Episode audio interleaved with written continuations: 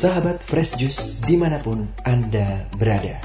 Sesaat lagi kita akan mendengarkan Fresh Juice Selasa 8 Februari 2022 Bersama Romo Dwi Joko dari Surabaya.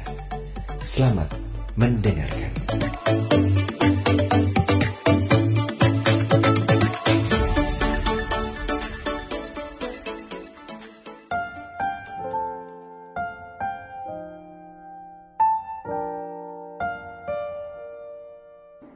sahabat Fresh yang terkasih, selamat pagi, selamat berjumpa kembali, salam damai dalam kasih Tuhan. Hari ini Selasa dalam pekan kelima masa biasa. Kita akan mendengarkan bacaan yang diambil dari Injil Markus, bab 7 ayat 1 sampai dengan 13. Mari para sahabat kita membuka hati untuk mendengarkan sabda Tuhan.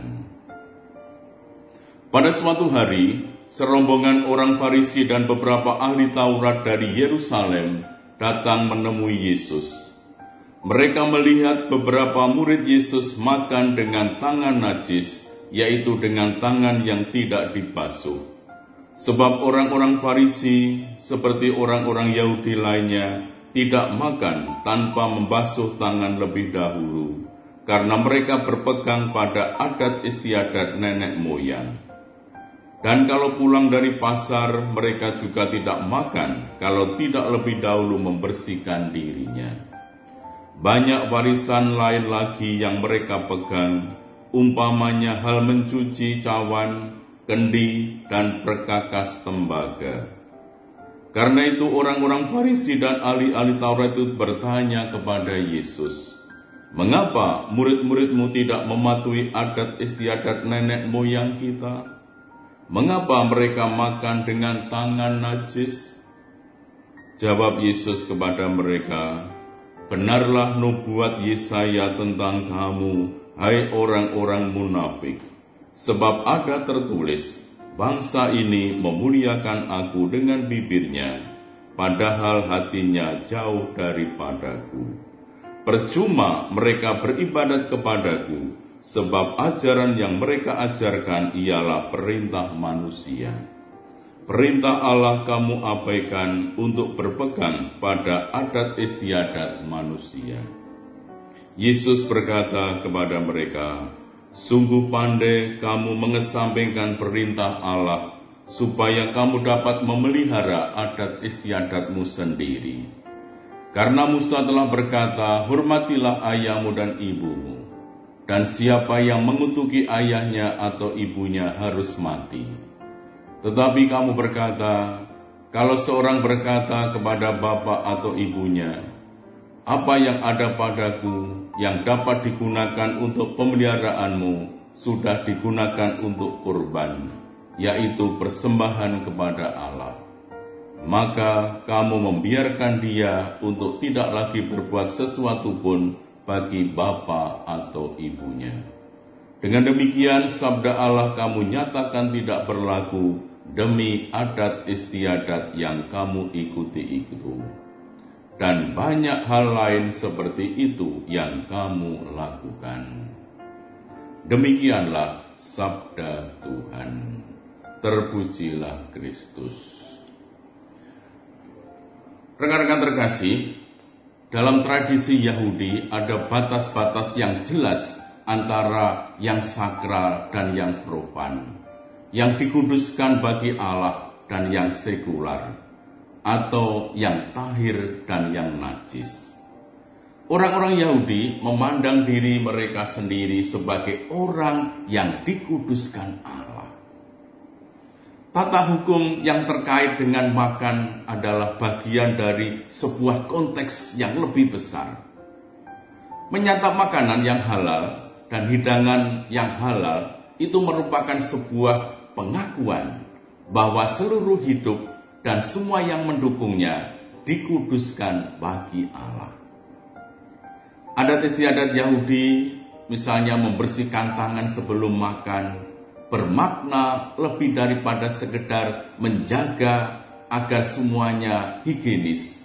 Namun itu merupakan sebuah persoalan keagamaan juga sebuah tindakan iman. Nah, Yesus bersama para muridnya nampaknya tidak terlalu mempedulikan soal adat istiadat ini. Dalam konteks masyarakat dengan peraturan-peraturan hidup keagamaan yang ketat, gaya hidup seperti diperagakan oleh Yesus dan para muridnya ini pasti menjadi perhatian dan batu sandungan bagi kebanyakan orang.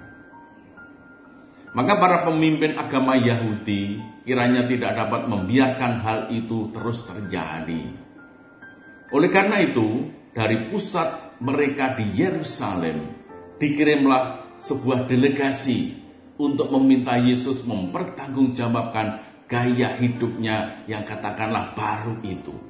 Yang bertentangan dengan segala adat istiadat dan semangat keagamaan yang baik. Lalu, apa jawaban Yesus? Nah, dalam jawabannya, Yesus seolah-olah tidak menanggapi pertanyaan yang dikemukakan kepadanya oleh seorang tokoh dari rombongan itu ia langsung menegur mereka dengan tegas. Hai orang-orang munafik, sungguh kalian yang dimaksudkanlah oleh Nabi Yesaya yang berbicara tentang bangsanya yang hanya tahu memuliakan Allah dengan bibir saja. Namun jawaban Yesus ini sebenarnya jitu sekali. Sebab ia langsung menghadapkan lawan bicaranya ini dengan kenyataan yang mungkin tidak mereka sadari. Apa sesungguhnya yang mereka persoalankan? Nah, yang mereka persoalankan ternyata adalah soal makan dengan tangan najis. Jadi suatu soal yang menyangkut tata lahir hidup manusia. Agama yang sebenarnya yang mestinya haruslah apa? Memperhatikan batin manusia. Batin manusia pasti terungkap dalam hal-hal lahiriah. Batin yang sehat pasti menghasilkan hal-hal lahir yang sehat. Tetapi yang sebaliknya belum tentu demikian. Setiap manusia memang dapat menjalani hidup ini sambil bertopeng. Juga bahkan terutama manusia yang beragama. Manusia beragama cenderung untuk memenuhi segala ketetapan dan peraturan hukum, namun dalam hatinya tidak pernah berkembang kasih sejati. Dan ini yang terjadi pada diri orang-orang Farisi dan ahli-ahli Taurat itu. Memang tak ada yang lebih mengerikan dan lebih menjauhkan manusia dari Allah seperti kesombongan agama yang penuh arogansi Sebab orang beragama yang arogan bisa melakukan apa saja, namun hatinya keras dan membatu, tuli dan buta terhadap kasih dan kehidupan. Yesus hanya ingin agar orang-orang Farisi dan ahli Taurat sebagai para pemimpin spiritual Israel menyadari bahwa hukum dan peraturan-peraturan lainnya itu dapat memberikan dorongan-dorongan batinia ke dalam diri mereka, sehingga mereka tidak berubah menjadi baik, menjadi lebih murni, sebagaimana yang diharapkan oleh Allah. Yesus mengetahui bahwa agar mampu berdiam bersama dengan Allah, manusia harus secara kontinu memurnikan cara hidupnya. Yesus hanya ingin agar orang-orang Farisi dan ahli-ahli Taurat sebagai para pemimpin spiritual Israel ini sungguh-sungguh berani untuk mengubah diri. Yesus tidak menyalahkan ritual-ritual keagamaan yang dilakukan oleh para pemuka agama yang datang menemuinya. Yang ditentang olehnya adalah kecenderungan-kecenderungan batiniah yang dapat ditutupi dengan topeng lewat keikutsertaan mereka dalam upacara-upacara keagamaan. Karena itu, dengan mengkritisi adat istiadat itu, Yesus ingin supaya manusia jangan pernah menjadi munafik. Supaya manusia jangan berdoa hanya dengan mulut saja. supaya manusia tidak menjadi orang-orang yang menyembah Allah hanya secara lahiriah, padahal hati mereka tetap jauh dari Allah. Supaya manusia sungguh mengasihi Allah dengan mengasihi manusia yang ada di depannya.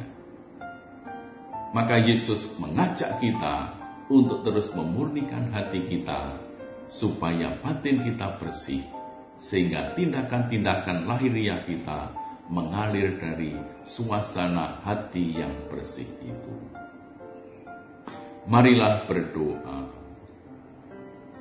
Tuhan Yesus Kristus, hari ini Engkau mengingatkan kami bahwa berbagai tindakan pemurnian diri dari bagian luar sesuai ritual-ritual keagamaan, bila tidak diiringi dengan pemurnian hati yang bersifat batiniah, tidaklah benar.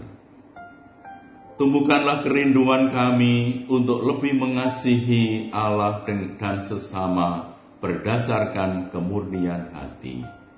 Dengan pengantaraan Kristus Tuhan kami. Amin. Tuhan bersamamu dan bersama rohmu. Semoga Allah yang Maha Kuasa memberkati saudara sekalian, Bapa dan Putra dan Roh Kudus. Amin. Sahabat Fresh Juice, kita baru saja mendengarkan Fresh Juice Selasa, 8 Februari 2022. Terima kasih kepada Romo Dwi Joko untuk renungannya pada hari ini. Sampai berjumpa kembali dalam Fresh Juice edisi selanjutnya jaga kesehatan, dan salam fresh juice.